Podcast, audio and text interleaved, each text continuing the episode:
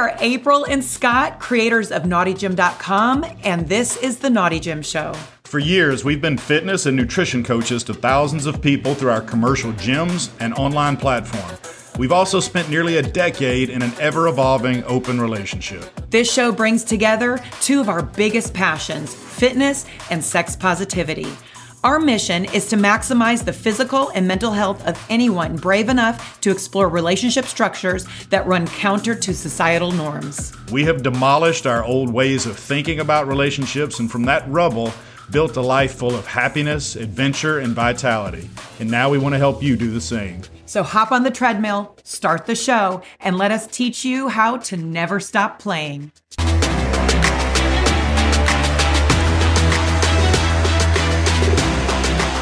Hi, guys. It is April and Scott with the Naughty Gym Show and naughtygym.com. And we are, this is episode number two of our podcast. We did a backstory of me, my backstory and kind of my history and why I am the way I am. I don't know. Nobody, that's, that's going to take a lot of doctors to figure out why I am the way I am. But today we're going to be discussing a little bit of Scott's history and who he is and why he is the way he is. Why are you this way? um, Those are your questions. It's a pretty fascinating story, I think, but it brings us to why Naughty Gym. We're gonna we're gonna bring it from little bitty baby chubby Scott to today, 2023 Scott. And I have no idea what you're going to ask. So you don't. Should be interesting. uh, it is really a fascinating story. So we're just going to get right into it. Um, I want to know, tell our listeners, um, you grew up in an ultra conservative, super religious family, right? Yeah, especially my extended family. Right. My mom and dad were conservative because we're raised in the South, but probably not as conservative as my aunts and uncles. Right. That's yeah. Your parents didn't really go to church, right? Or didn't they went to church like for their family, but they didn't like you weren't having home Bible studies and stuff like that. It was almost kind of your choice because your extended family who you were really close well, to. My, so we went to church every Sunday morning, me, my brother, and my mother. Okay. Dad never went with us. Right. Um, his parents were super religious, but he just never went. And uh, so we went consistently on Sunday, but yes, we didn't have, we weren't talking about God and the Bible and religion outside of church. Right. It just we went on Sunday morning, I guess checked the box that we were there and came home and that was the extent of our religiosity. And which sect was it? A very conservative uh, branch of Christianity called the Church of Christ. And uh, it was Deep South Church of Christ, which is leans even more conservative than maybe some other parts of the country. Yeah, I came from Chicago. I had never even heard of the Church of Christ. I thought there was Catholicism and Baptists. That's really as far as as what I thought, uh, and Lutheran. Um, but so when I came to the South, there's many, many different versions of even the Baptist Church, um, and then the Church of Christ, which there's also from what I understand, many different versions of the Church of Christ. Yeah, there's there's a lot of them. There's actually the last I looked, there was thirty something thousand different denominations of Christianity worldwide. Right. Uh, but yeah, even in our hometown, there's probably there there's some churches of Christ that call the other churches of Christ down the street the liberal ones, right? And some are more conservative. It's just nuts. But yeah. Which, from an outsider, um, there are no liberal Church of Christ. Right. they are all very, very conservative and very, very legalistic. Would yes. yeah. all of them say? are conservative and all of them think they're right. And anybody that's left of them is liberal. Anybody that's right of them is being ridiculous. Right. Yeah. So we're going to come back to that a little bit more. But I want to talk about your parents and kind of your upbringing because you had um, your parents are both very kind. We're both very kind people. Um, from an outsider, very loving um, and very good parents, right? Yeah, of course. My dad passed away a few years ago. Yeah. Uh, dad changed. He was a, a, very, I don't know. There's a, a he was a stereotypical Southern gruff dad. He he wasn't affectionate in the sense that we were getting hugs all the time Right. and that sort of thing.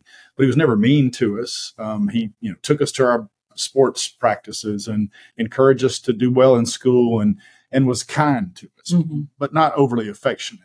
He became more a little bit more that way as he got older. um, Right.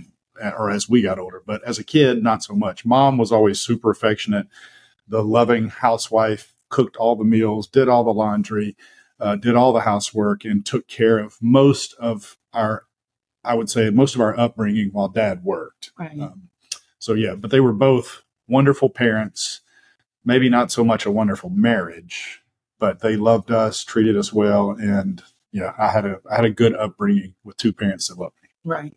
And they ended up getting a divorce. Yep, they divorced in my well, they were started the process of getting divorced when I was a senior in high school. Immediately upon graduation, I went off to uh, boot camp in the Navy, and I think that divorce got finalized while I was in boot camp. Actually, Okay.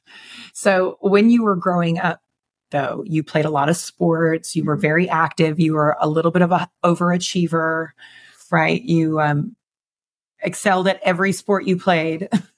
uh, yeah, I mean, you know, some better than others, but um, At least that's the story you've given me. yeah, I, I mean, I, yeah, I, there were sports that I weren't built very well for. I was very small, so I never played football. Yeah. than, you know, like flag football in the backyard. But yeah, I made the all star teams on my sports, and, and that was the thing I loved more than anything.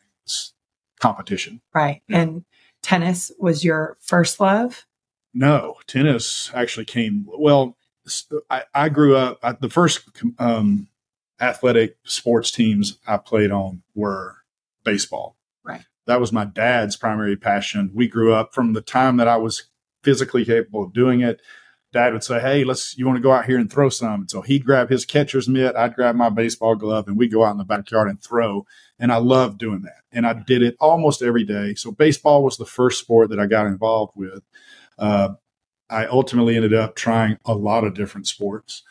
Tennis came a little bit later uh, in my athletic sports team career, but it was the thing that I loved the most. When you say later, I started high school, junior high. yeah, I started playing um, semi regularly, probably in middle school, and then very seriously Right. uh, as soon as I started high school. And who did you play with mostly? Uh, mostly my first cousin, who was the same age as me. Uh, he and I grew up as close as brothers and played all the sports together, did all the things together. Yeah. And uh, yeah, he and I started playing, especially when we got a driver's license and could drive ourselves everywhere. We played every day, all the time, without, you know, with no rest. Right. Not much of a partier.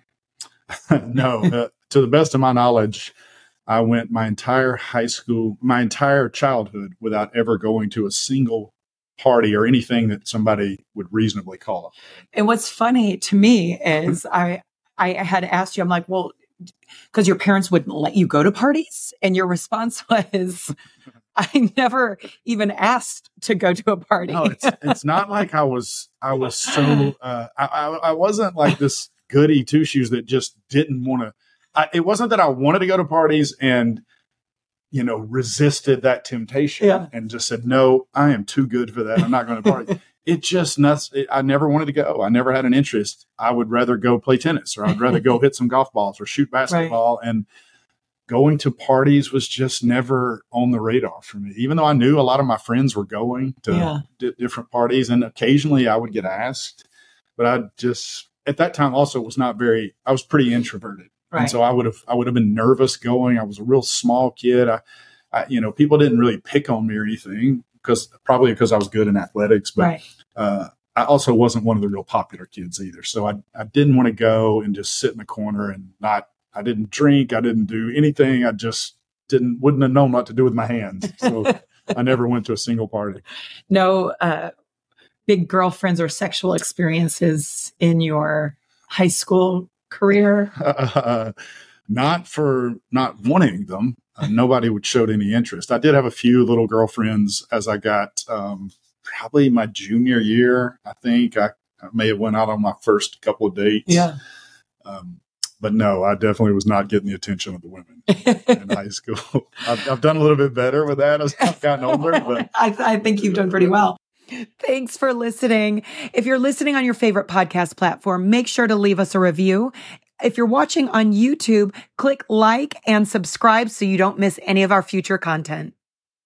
Now, here's a quick announcement about the coolest event ever to happen at Hedonism Resort. We would like to invite you to a first of its kind event, unlike anything ever done at Hedonism Resort in Negril, Jamaica. It's called Be Better at Being Bad Week. This is the fittest party in the lifestyle. Now, this doesn't mean you have to be a hard body to attend. This party's for anyone and everyone who wants to improve their relationship and communication dynamics, increase their sexual health, learn better wellness practices, and explore and expand their mind, body, and sexuality. Experts from around the world will descend on Hedo to help you be better at being bad. Daily keynote talks, interactive technique sessions at the nude and prude pools, exciting competitions and workouts, integration workshops on cannabis and psychedelics, intimate couples yoga, speed dating, and workshops in the Kama Sutra Palace all the nightly themed parties and entertainment that you've come to expect from Hedo, and the grand finale the red ball. Uh, this event is perfect for people exploring the idea of opening their relationship. Special sessions led by the Naughty Gym, Naughty Gym team of experts will guide you through various Q&A and orientation sessions to help you get to know your fellow attendees. Veterans of the lifestyle can expect all the same high energy sexy parties and electrifying entertainment that made Hedo famous with a little extra flair from the Be Better at Being Bad team. Everyone will leave with a wealth of new tools and experiences curated by our all-star our team of professionals designed to improve your journey through consensual non monogamy. So, what are you waiting for? Join us January 6th through the 13th of 2024 at Hedonism Resorts for Be Better at Being Bad Week and get ready for the fittest party in the lifestyle. Now, back to the show. But you did have a girlfriend your senior year. Yeah, I got my first, what I would say would be my first serious girlfriend in my senior year of high school. And uh, that is where probably the biggest part of my story starts. Yeah. Yes, I, uh, we ended up, I mean, I don't know how much detail you want me to go into our yeah, relationship. Let's hear it. uh, I had never done anything with a girl before other than a couple of those first semi girlfriends, I guess you call yeah. them. I had exchanged a couple of kisses on the cheek or something. Yeah. But, uh, my first uh, real girlfriend came in around the fall of my first semester of my senior year of high school. And we didn't really get to date because she was always having to babysit her, I think it was her nieces. She was living at the time with a, a brother and sister in law. Okay. I, I, don't know if I'll get the details of that right. But anyway, we would go over there and I would just hang out with her while she was babysitting, while her brother and sister, who were older, would go out. Right. And use that as an opportunity and you ultimately ended up getting her pregnant. Yeah. So we ultimately, eventually, we started having sex. I didn't know what I was doing. I'm surprised I was even able to get somebody pregnant. I was so inexperienced. I mean, you knew how that worked, though, right? I don't know how I knew. Nobody's like nobody ever. I never. I think I'd seen a porn or something one time, but but you didn't like think like that's how people got pregnant. You just kind of. I, I yeah. I mean, I think I knew, but look, I had a girl that was paying me attention. And when things started happening, the only thing I was thinking about was like, oh my God, this is happening. Not, huh, I wonder if I could get her pregnant right. during all of this. Uh, so I sort of knew how things worked. Don't know where that information got into my brain from. uh, but yeah, we had sex and very quickly into us having sex, probably within the first month, she got pregnant. Right. Okay. And so you have two beautiful girls, but shortly after graduation, you thought, you know, what am I going to do with a kid? You guys got married and you joined the Navy. Right. Yeah. I, I mean, I had no career ambitions. what do you do at 18? I, I had assumed that I was going to go to, uh, you know, I had some college scholarship offers to play tennis. That was the plan was to go to college yeah. and play tennis. And now, because, you know, I, I, I was a staunch uh, believer in don't get an abortion because of my conservative upbringing. So I knew she was going to have the baby. I wanted her to have the baby, uh, but I didn't know how I was going to take care of her, how to pay. I didn't know how much a pregnancy or a delivery of a baby cost. I didn't know if that was $50 or $20,000 and how do people pay for that stuff. Um, and we didn't tell our parents for two or three months because mostly because we were terrified. Right, sure. But we were trying to figure out a plan. Like, all right, I don't want to go to them and just say, "What do I do now?" I Right. wanted to seem Have a like- solution. Well, yeah, I wanted to seem like I might have some level of maturity to get through this by having a plan. yeah, yeah, So I went and did something I never thought I would do, and that's talk to a military recruiter because I, I knew I couldn't get a real job. I had no experience, but maybe the military will take me. Yeah. Went and talked to a recruiter. They made it sound really cool and fun. And plus, the military would pay all my medical bills, and I'd have a good income to help raise a family with. And I signed up, or at least committed to signing up. But because I was still 17, I couldn't sign up legally without my parents' signature. And I can't remember now. I think that I actually talked them into letting me go into the military before I revealed to them Uh, that my girlfriend was pregnant. I, I think that's correct. I'd have to check with my mom on that. But, uh, and I know that they agreed to let me do it, but were very shocked because I was not, growing up, I was not the military type. I was go outside, play sports, go to school, get my scholarship, go to college. Right. That was my plan. Okay, let's pivot a little bit. We don't need all those details. Okay. So uh, I don't know how much detail you We're want. getting. We want to get to the meat and potatoes Okay. of like. So, you guys got married. You had two kids. That marriage ended within four to five years, right? It was not a very long marriage. Yeah, yeah. it- It, ended at the roughly the four and a half year. During that time, though, you're still super religious. Yep. Um, you still your best friend is now the pastor of the church that you attend. Yeah, that church called them preachers and didn't believe in the word pastor for a pre- Oh, preachers. But okay. I, I, I apologize. also, women are not allowed to speak That's correct. in those churches. so you're lucky I'm and you're not allowed to have musical instruments as well, right? not in church service. Not in church services. Correct. Um, you married again. Uh, yeah, so I divorced at four and a half years. Yeah. Probably was married within six months of divorcing the first woman. right? I get married again. Yes. Very quickly, moved very fast Very fast. Yeah. because you like the idea of marriage or um, you felt like you needed to because you had two children. Probably. I mean, it wasn't a thought process like that, but all of a sudden, I had gone four years of being in the Navy with my young wife and now two babies, two Right. daughters. Um, and I had, I mean, it was a very, I went from a high schooler to a father of two in the Navy on my own, away from my home. And I had, I was used to having a house full of people and support and chaos. Right. And now all of a sudden, uh, I was divorced, living alone. My ex wife and daughters were back in our home state of Alabama, and I'm alone, and that sucked. Right. So the first girl I started seeing after that divorce, you know, I ramped up pretty quickly, and we ended up getting married. Right. And that marriage lasted how long?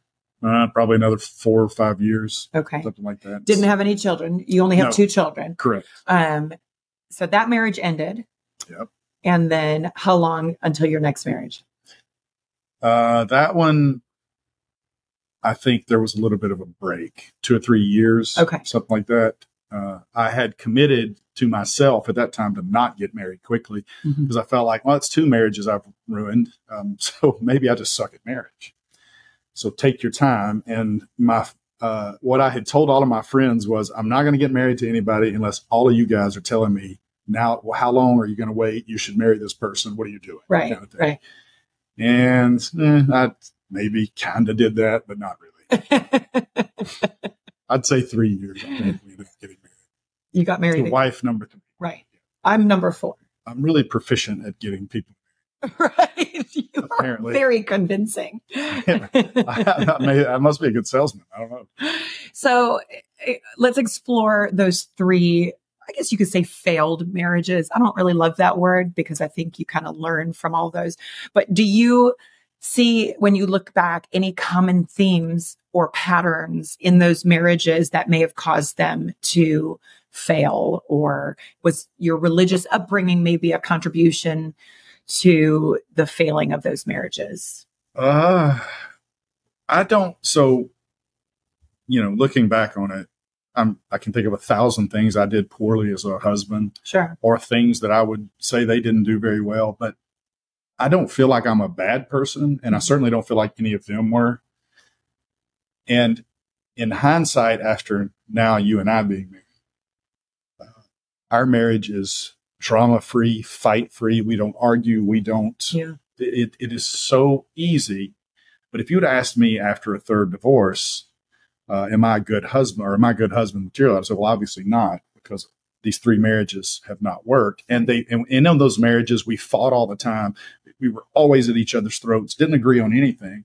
So I don't look back and think there was the, the, the biggest issue was that I don't think we were good matches for each other. Right. Any of those three. I, and the only reason I feel confident in saying that is because I recognize that you and I are. Right. Because I've not changed who I am to make our mine and your marriage uh, much, you know, this great thing that it is. Right.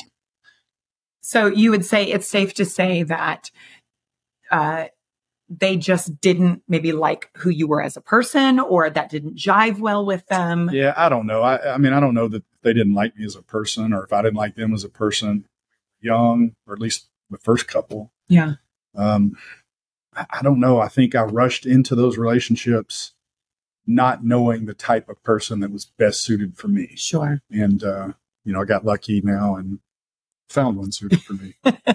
Okay. So our relationship started, we talked about this in um our in, in the episode where I kind of told our backstory about our affair and stuff like that. So I don't think we need to go into a lot of detail about that. But I do want to because while we went through that together, we both had very different journeys on how we came through that. So, you know, you lost your business, you lost your best friends and your family. So tell a little bit about the headspace that you were in while going through that and how you kind of came out of that. Yeah, I'll try to make it quick because, like you say, we covered some of this in your episode. But yeah, it was easily the most difficult time of my life. 100% my fault. Mhm. Uh, we had the affair that caused all of these dominoes to start to fall and, and, and caused all the problems in our life. But uh, it still was something I had to deal with and get through. And it was not easy. I lost my family at the time. I lost the business that I had built from my backyard Right. and I was left with nothing and then trying to start over and even figure out what starting over looked like. Was I going to stay in the fitness world? You and I are going to get married or have a relationship, which I don't think either of us ever questioned that. Yeah. Um, but yeah, it was just a starting over point, and I had to believe that you know there was another life for me out there somewhere. But man, after three failed marriages, you just start to think, um, you know, I don't either shouldn't get married or be in a relationship or I Yeah. need to go to some counseling or something. Well, so the affair became public. You lost your business. Right. Uh, obviously, you lost your marriage, your home, uh, your family, and your dad was really a rock for you during that time. Yeah. So my dad lived out on, a, he had a house out on the lake and it was pretty private and away from town. And so that became my uh, safe space Yeah. because it was, it was tough to even do anything around our hometown because it, you know, a lot of people knew about this whole thing. Yeah. the, the affair. And so it was just difficult to feel comfortable walking around out in a small town in Alabama and, you know, thinking you're probably being judged. Right. And so I just stayed out at my dad's house trying to plot the next course. And Yeah. that's where you would come out to see me. Yeah. Uh, so you could get away from the eyes that were on you as well. And, Right. and so dad was fantastic. He, he supported me. You know, he said, look, my dad was very to the point. Yeah. Uh, he said, "Son, that was dumb what you did." Uh, he said, "But you know, you're welcome out here. We'll have fun while you're here." I, I mean, he was just a he was just a goofy, different individual, Yeah. but I loved him. but he did support you. He was he became kind of your number one fan, and Well, not just my number one Encourager. fan, but, but your number one Yeah. fan as well. he was very uh, kind to me. he never really took to any of my ex-wives um, much, you know, and I don't know if that was because he looked at me as his son and that I could do no wrong. I doubt it, knowing him, but uh, he really took to you, yeah. and uh, he told me that, and he was not the type of person to throw those kinds of words around lightly. Right. He was not an outwardly affectionate, overly, um, you know, he wasn't the type of person to give a lot of Affirmation. affirmation, Yeah, that sort of thing. Sure. But yeah, he really liked you. And he made it clear he had no idea why you had any interest in, in me. Uh, so, yeah, he was, he was just glad that I did. He was a big fan Yeah. of yours, fairly big fan of Yeah. mine.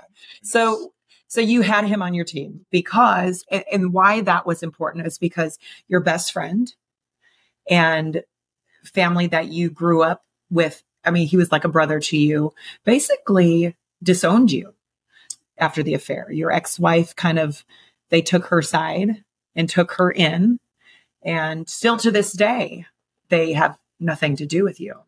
Yeah, for the most part. I, I mean, I know if I, we we have varying differing opinions on this um yeah, I, I still would tell you that I love him like a brother. right um, that's been a very difficult part of this journey for me is I understand him very well and he is committed to his religious beliefs and he's one of the kindest people I've ever known. He would give you the shirt off his back.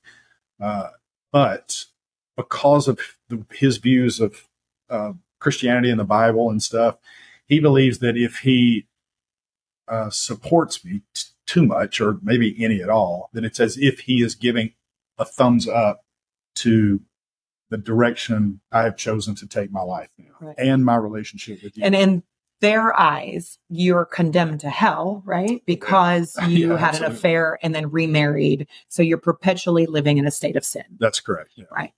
And that's tough for them to hang out with somebody they know is going to hell. right but they've also not reached out to you to try to save you um No, no. which is strange. So, it, where we differ is you do think that he is kind and loving because you know him t- as a person. I never got that chance. right. And I think it's a very, it could not be more unkind and unloving for someone, especially who says that they are um, a man of God, who God is supposed to be love according to their religion, to disown you in such a harsh and brutal way. Well, yeah, and I and I understand why you would view it that way. I, there was never like a time where he said, "I now certify that I disown." you." Right. So disown maybe a you weren't strong- invited to family functions. Well, I I'm invited sort of tangentially. You know, mom. They'll, they'll like his dad will tell my mom, you know, make sure you invite all your family. But well, now they do, but at first they didn't. right? yeah, it- well, and and plus, I did, and I didn't want to go. right, Uh, not that I didn't want to see everybody, but I didn't want to take that uh, bad energy in there because the whole family is Church of Christ. right, And I knew that my presence there was going to make an uncomfortable situation worse. right. And that's Christmas or Yeah. it's Thanksgiving. And I think that was very kind of you. well, I want them to, I brought enough sort of pain or maybe even shame in their eyes to the family through our affair. I don't want to go just showing up at family functions to prove a point. right. Like, ooh, I'm still part of this family. I'm coming whether you guys want me to or not. sure. And it's not that they would they would never say they don't want me there, Mhm. but it's just not comfortable for anybody. Right. And so I've stayed away. Did that help with your deconstruction process, or did that process start before all of this? As far as you are no longer religious, No, I would call myself an atheist now. Yes. tell me a little bit about that journey. Uh, well, to answer the first part of that question, no, I don't think anything that they did since our affair and all the scandal and all that kind of stuff had anything to do with that process because I'd already gotten to that point by then anyway. Okay, were they aware of that? Uh, no, I, I, don't think. I think they were suspicious, concerned. My ex-wife knew that I had began moving, at the very least, to a much more progressive view of Christianity. Um, and I had told her, I, you know, anytime I would try to have a conversation about that, she didn't want to have it because it was an uncomfortable conversation, and I just kind of avoided it. Um, and I never had that conversation uh, with my best friend, my cousin. Although he knew that I had begun moving away from some of the maybe particular the peculiarities of that particular denomination, Right. Church of Christ, uh, and and towards a more progressive or maybe mainstream view of Christianity. But no, I don't think they had any idea of how far, and may still not, unless they hear this podcast, that I would consider myself an atheist. That was a long process of, at a minimum, five years, maybe ten, because I'm, I can't, I'm not even sure I can identify exactly when it started Sure. or when it ended. Uh, but it was not an easy process for me because I grew up here in a area of the country where 90 plus percent of the population believes in God, or at least at that time did. Yeah. You know, certainly as a child, when I was that young, they did. Uh, and so I just accepted it, not because I had rationally worked through the arguments of why God exists or, you know, how we know what we know. I just accepted it because I grew up in it and all the best people I knew were Christian and believed in God. And why would I not believe in it? You know, that Right. kind that kind of thing. As I started to question some of the things about my particular denom- denomination, I started branching outside of my denomination for reading material or education. Yeah. And so I read books by different types of authors. And my opinions about some of the things I grew up uh, believing started to change. And then I started to question well, if things about some of these real sort of mundane but peculiar facts about my church, I can change my opinion about that. Well, what about my opinions about everything? Yeah. Because I've never read stuff by authors who were atheists or gay or Right. any any you take any controversial topic i had only ever read the opinions of people that i knew ahead of time believed or supported the things i already believed Yeah. which is not an, a real search for truth if you hold a very dogmatic position about the existence of a god Yeah. and yet you've never studied or read the opinions and works of the best minds on the atheist side of that position, then I would say you have never really done a search for truth. Right. You're probably, if you're anything like me, afraid to do that Yeah. because that is scary shit. Right. When you're when you really believe in your religion, it is scary to even pick up a book written by an atheist. Uh, so or anybody outside of your sect of religion, which is one of the reasons when I was in the church, I got chastised for reading a book that was not in our church library. Yeah. You know, it was from an author with a different, Right. And that's not a certain truth. That means you think you already have the answers, and the only thing you're going to read are people that can just agree. give you further reason to believe what you already believe. Right. It's, it's not, you're not looking for answers or truth. You're just trying to make sure you have a good argument if anybody asks you why you believe what you do. so at some point in this process, I became obsessed with all types of big question topics right. and I started buying book after book. And I had books scattered all around my house. I had them in every bathroom, every coffee table, in my car, at work. I had them everywhere. And I was reading multiple things at multiple times. I read books on philosophy, theology. I listened to debates. Uh, I, you know, I list, I read books on physics and cosmology, and and I was just obsessed with trying to learn the answers, Yeah. whatever I thought those answers were. You know, and after a while, I it just got to the point after five, six, seven years of obsessing over this stuff that I didn't have any answers. I just wanted to go outside and shoot basketball or play pickleball, or I, you know, I just I didn't care anymore. Right. All of these arguments seemed stupid and useless at that point, and I just walked away because I I realized that I never had a rational reason for a belief in anything supernatural. I had just accepted it as a child because of my family and cultural upbringing. And I now knew all of the responses that any reputable atheist or non theist would give to a theist who presented their case. Right. I don't know how many debates about these topics I've listened to. I know all the arguments going and coming and don't feel like I have any more access to what's true than I did before I started. Right. And uh, so I don't have a reason to believe that any of the religious claims I grew up believing are true. So I walked away. Yeah. And uh, that wasn't easy either. You know, kept thinking, what if I'm wrong and end up in hell? Right. You know. Uh, but the further I got away from it, and uh, you know, the, in, in time, the, Yeah. mo- the more time I put between being a Christian and not being a Christian, the more, and this is going to sound offensive, and I don't mean it to be offensive, but the more absurd those beliefs seemed to me. Right. I couldn't justify believing in them, and uh, you know, I've, I've walked away from religion, and Yeah. I'm comfortable. I feel happier, freer, uh, and I don't I don't have, hold animosity for religious believing people. That's what I was just going to say is because my deconstruction process was a little bit behind yours and you never encouraged me to deconstruct. I mean, it wasn't like you were like, yeah, you know, religion sucks. You need to do this. Yeah. You gave me the space that I needed to. And you were like, whatever you believe, you believe. You went to church with me a few times as I was kind of trying to get the kids, you know, settled and on their own journey.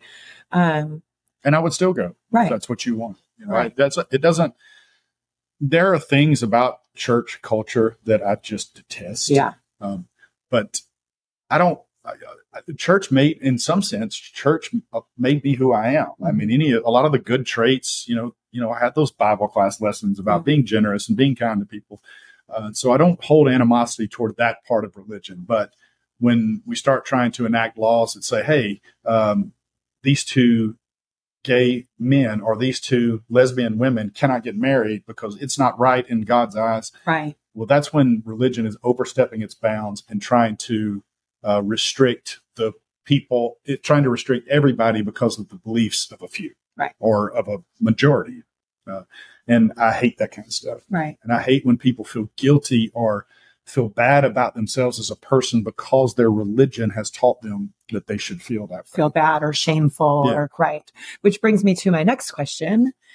Um, sexuality. Let's talk a little bit about your journey into ethical non-monogamy, how you got started was because obviously you've said you didn't grow up in a very sexually open household. Right. You grew up very conservative. So, and I think you told me you had never even met somebody who was gay until much later in life, until you had children. Oh goodness, yeah. I mean, grow like in school, high school, there were whispers that gay people might exist. Yeah. I mean, that's about it. I, I, or we might ridicule a kid who we thought acted too feminine by calling them gay, Right.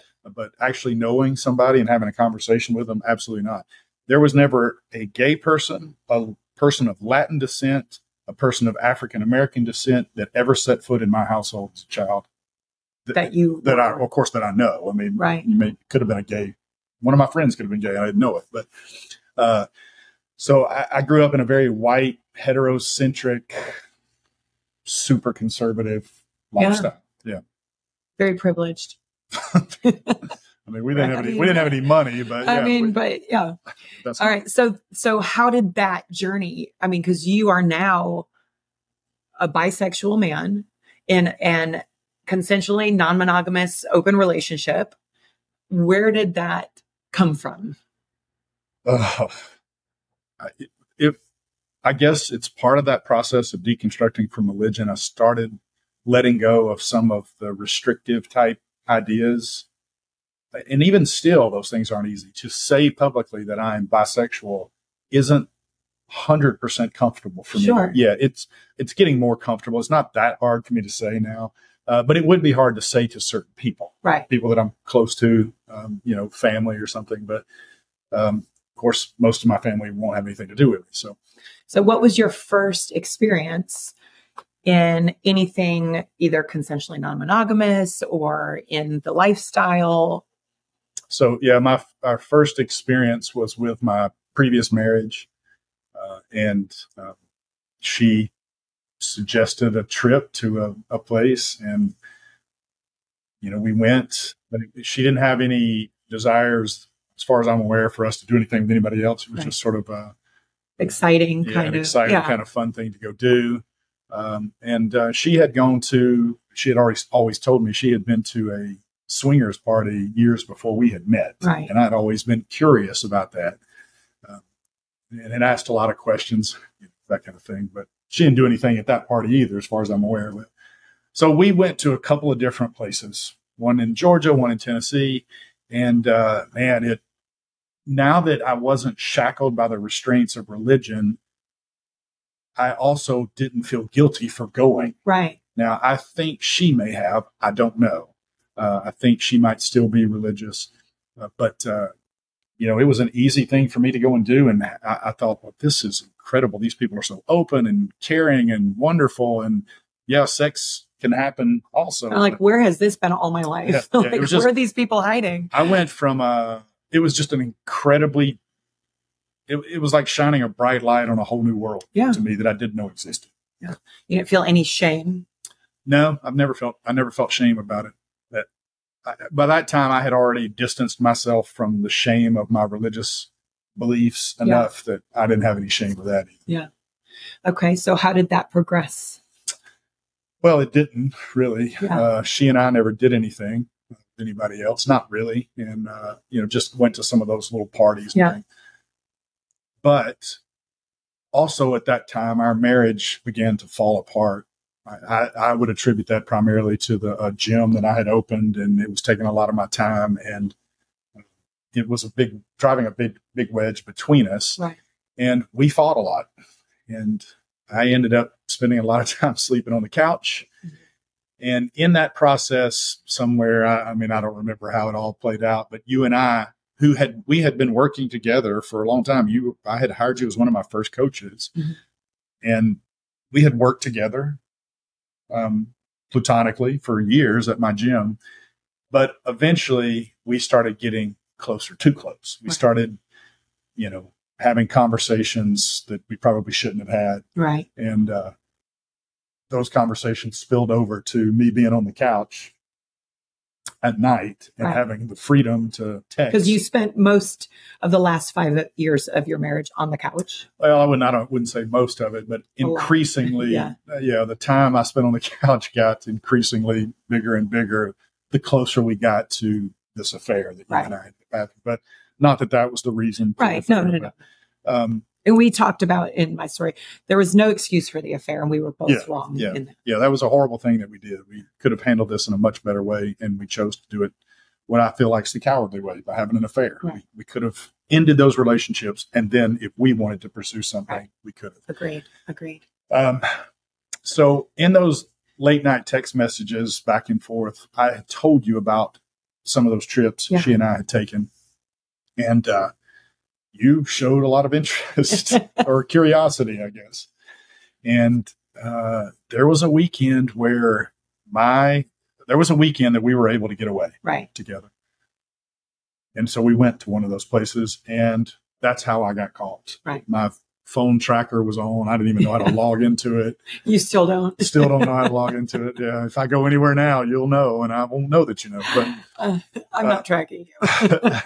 um, and and so that's how the affair became uh, public. But you know, we went to that and we had a blast. Yeah. And- We didn't do anything with anybody else. No, we didn't. In fact, it for was a long It time. was a long time before Yeah. we actually did anything because it was terrifying. yeah. Um, and and and we're in the middle of going through our divorces, committing to each other to start this new relationship between us, Yeah. and we didn't want to mess that up. I mean, Right. our marriages were now at least partially in disarray because of the affair. We certainly didn't want to throw any sexual freakiness into what we were trying to build Right. if, if we thought it was going to mess it up. You- Yeah. you just it's just scary. You just don't know. Right. Yeah, it was scary. And so we were very slow in getting started. Um, but we both knew that it was something we enjoyed. Yeah. And, and it, it filled us full of energy and passion. And, and yeah, I mean, it became a fun thing for us. Yeah. I will say I don't understand how um, somebody could not just love and adore you because you are one of the most beautiful communicators I've ever met. Um, I've never um, had a male in my life that was so easy to talk to. And I have communication issues. You know, I have, I mean, I brought so much baggage with me, and you have been able to navigate that so beautifully and get things out of me that I've never shared with anybody so easily um, because you communicate so well. And I mean, I've told you that before. Like, you are so easy to talk to, so easy to live with, so easy to be around. I don't know how much of that is the ability to communicate well. Maybe there's some of that. I hope so. But I, I know because it was easy for me to talk to you. Right. And I think more than just communication, it was that easy or right away, I knew that you weren't going to judge me. I felt like you didn't have any judgment towards me, regardless of anything I confessed, any secrets, any fantasies, any anything I haven't told people before. I mean, it's it's strange that it was harder. It is still harder for me to tell somebody I'm an atheist than it is for me to tell people that I fuck other women. yeah. That's just Yeah. so. But I never struggled to tell you any of that stuff. Right. I mean, it was it, like you say, it was easy, and I don't know that it was great communication skills as much as it was just I had the confidence that you were going to hear what I had to say and love me no matter what. Right. And uh, I felt the same about you. I didn't. I just wanted to know who you really were, everything about you, and none of it mattered in a negative way. Right. It only made me care for you more, more open. I felt you were Yeah. being I think for people who are in relationships, because we can spot it now when somebody's in a relationship and you just heart feels heavy for them because they can't talk to their partner openly about their fantasies, about their wants, their desires, their whatever, share their past with them. But we've also met people in the lifestyle who have been married for 26 years, say, and just in the last three or four years have gotten into the lifestyle because they made a decision like, okay, either we end this relationship or we're going to have to start being transparent with each other. Um, what is it about the lifestyle, do you think, that makes relationships better? Or do you? Uh, well, yeah. I mean, I think it can destroy a relationship. It's possible. I think if you come into this with a bad foundation, poor communication, insecurities, jealousies, and a lot of baggage, then you're probably walking into a war zone that you're not going to make it out of. But that wasn't the case for us. Everything has been so easy that, for, you know, as far as our relationship goes, it's always been really easy. Uh, which begs the question: Then why do it at all? It Right. was so great. You know, why would you do it at all? But it it's a difficult question to answer. But I know that when we, uh, for for us, for, well, let me say for me, Yeah. uh, for me, the relationships that we have with people, uh, the sexual encounters that we have with people, are always for me more than just transactional sex. Yeah. I thought that's what it was going to be. That's what I said I wanted. I did, you know, we, we joke that we don't care if we know their names, just if they're hot and they'll have sex with us, let's go. um, and, and we tried that for a little bit, but it got boring. Yeah. You know, it wasn't, there wasn't much to that that was fulfilling for me. Uh, I, I have great sex with you and I could have great sex anytime I want Yeah. what I can't, but what what you can't mimic in your primary partnership is that is is new connections. I mean, you- get new connections, I Right, mean, yeah. and so for me, when I uh, get to have an experience with somebody else, it it means something to me Right. not mean something in the way mine and your relationship means, Right. but it does mean something. And I, you know, I lost in some ways religion does that. It gives you that sense of connection. You know, Sure. maybe you're connecting Outside of yourself. right. You're connecting to the bigger picture, to God, to something larger than yourself. yeah, right. Um, but I get those little connection points with all of these different people. I, I, I still remember every, and I have a terrible memory, but I remember every person I've ever had any kind of sexual experience with, and I can remember how they made me feel, Yeah. and how, uh, you know what kind of enjoyment, or maybe it didn't go well. Yeah. But I remember all of those things, and it. I, this I, this sounds so hokey, and I don't really mean it this way, but I can't think of better language. It's somewhat religious, Yeah. or spiritual, probably Right. is a better Yeah. term. Yeah. Um, and I love making those connections with new people. I love having those butterflies from that new relationship energy with somebody you've just met. And I think that when I have a great experience like that, it then funnels its way back into our relationship. Right. As long as all of that goes well, then you and I get to talk about it and, and relive it and and it it re-energizes our relationship and keeps things fresh and you know we don't have a boring stale sexual relationship Right. it's it's constantly feeling uh, re-energized and exciting and i think it's even more so when we're frequently getting to experience that with other people Right. i don't know how'd that sound That sounded good. All right. So next question. Um, what now? What is your five years? What is your dream? Where do you want to be? What do you want to be doing? Where do you want this to bring us?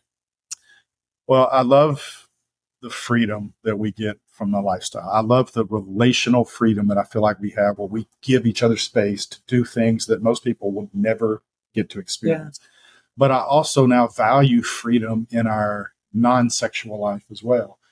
My hope is that Naughty Gym continues to grow and progress in the way that it is, and that we can do more travel and that we can see and meet more people, that we can host more events and help other people make those kinds of connections Yeah. over and over because uh, that is the most fulfilling part of this. You know, Naughty Gym, the platform itself, where we give people workouts and nutritional advice and that sort of stuff is great as well. But nothing can replace face to face meetings Yeah. with people. And so when we've done our trips, like our adventure travel and stuff, where we're going hiking or running a Spartan race with other lifestyle people, man, that is so much fun to do it with people that you don't have to hide any aspect of yourself. Right. Yeah. Um, so my hope is that this becomes uh, big enough that we can do that on a full time basis and just travel and and keep making connections. Yeah. Yeah. Well, I've said this from the very beginning. You are the smartest man I've ever met. And your creative brain, I can't even understand like some of the creative, all of the big ideas that we have are yours. Start with your ideas come out of that yeah, and all the bad beautiful nugget. There's there's a lot more bad ones than there are good ones. Well, you have 20 ideas every hour. Well, that's, Like- but that's what you're good at is filtering through the BS and, and finding the pearls that are in there because there's a lot of bullshit ideas I come up with. They all sound good to me. Yeah. When I have the idea, I'm like, hey, there's something else we should do. And you go, huh, that's great, Scott. Um, let's go get some lunch and just think that went through a little bit more. well, is there anything that we've skipped over that you want to touch on? Um, no, you know, I, I would say I, I, I, I do wish. Uh, I, I'm backtracking here Yeah. a little bit, but I regret the biggest regret I have about being in the lifestyle is the loss of connection that I have to a large part of my family. Sure. I'm still close with my mom and my brother and uh, my children and grandchildren. Yeah. And that's enough Right. uh, because, in some sense, I've replaced a lot of those family connections with these wonderful friendships that we've made yeah. really all over the world. Right. Um, but I do miss my family, and I don't really hold out much hope that, um, you know, I don't, I don't think that's ever going to get hmm fixed. And I understand it because they have the beliefs that they have. They they're never going to feel comfortable with me being part of their life again. I understand that, but it still, you know, it hurts when I think about it. Yeah. I think that's the hard been the hardest part for me is watching you kind of suffer with that. Um, and still because you're such a kind and loving person, you give them the benefit of the doubt and you talk about them with such kindness and such love, which infuriates me because I feel so fiercely protective of you. And it hurts me so much to see you hurting because of that loss. Um, and I think they're horrible people because of that. And I know you don't. And I know you don't. You will continue to protect them to your dying Well, I day. think I think it was what I want people to know is if you, I know anybody listening to the show is probably already in some sort of content, consensual non-monogamous relationship, but on the off chance that somebody's not, and you know somebody that is, and you struggle understanding why they do what they do, before you write them off or before you think horrible thoughts about them, have the courage to go have a conversation Right. with them and Yeah. ask them why they do what they do. How is their life going? And instead of just pr- presuming that you know anything right. about the life they're living, because we are happy and fulfilled yeah. and my life feels overflowing with joy and happiness that it didn't have before. Yeah. And, uh, you know, I wish any of my family uh, that wants to know why we've made the decisions we've made in our life um, would come and have a conversation Yeah. with me. But that's never happened. And Yeah. I don't expect that it will. And we do have a life of joy. And that's not to say we don't have struggles because we have the same struggles everybody else has. But um, we'd give it all up and start all over again the same way if we had to do it all over again. Yeah, I uh, I've had two big moments in my life that um, are probably the things I think back about that. I- You know, I got a girl pregnant at 17 and had a daughter. hmm Eventually, had another daughter, and then in my early 40s, I had an affair. Right. And those are two pivotal mo- pivotal moments that I still have guilt about. And I believe they were well, I don't now that I think about it, the you know, the getting a girl pregnant, while not wise when you're 17, I don't feel morally culpable for something Right. really anymore. But I still feel some guilt about it. But I do feel like what you and I did were wrong. Was Mhm. wrong. Yet I can't I don't have any regrets for either of those. I have two daughters that I love daughters. and have a tremendous relationship with, and through them, grandchildren Yeah. I love. And, and then with you, I have this relationship while it may have not started the way it should have, I mean, I would, like you say, I'd do it all over again. Yeah. If the only way I could get to here is to do it the way I did it, despite the fact that I think it was wrong, I'd do it again. Yeah, I Would too. Ah. Okay. well, we are going to keep moving forward and um, fleshing out these creative genius ideas that come out of your noggin. And um, Well, yeah, and the rest of the episodes will not be like this. You know, we're going to talk to experts around the country. We'll talk to ourselves. We'll we'll have all kinds of topics that we hope will help you, uh, the listener, improve your life in consensual non-monogamy if that's the route you choose to what go. we wanted to highlight was that we are normal people living normal lives that have had real you know we have real families. We've made real mistakes. We've loved. We've cried. We've um, done stupid things but here we are. Um, and we just really hope to help foster connections with other people and help people have better relationships and better health and better sex and just improve lives And so if there's anything we can do to help, you know, if you need workout advice, join our community. It's really inexpensive for what you get. If you want to travel with us, come on a trip. If you just want our advice, message us. I don't know. Yeah. We're not great at getting back to yeah, but you can reach us at naughtygym.com or you can email us at naughtygymonline at gmail.com. We're pretty accessible. Uh, but other than that, that is the rest of the story. And uh, we will talk to you next time. Thanks, guys.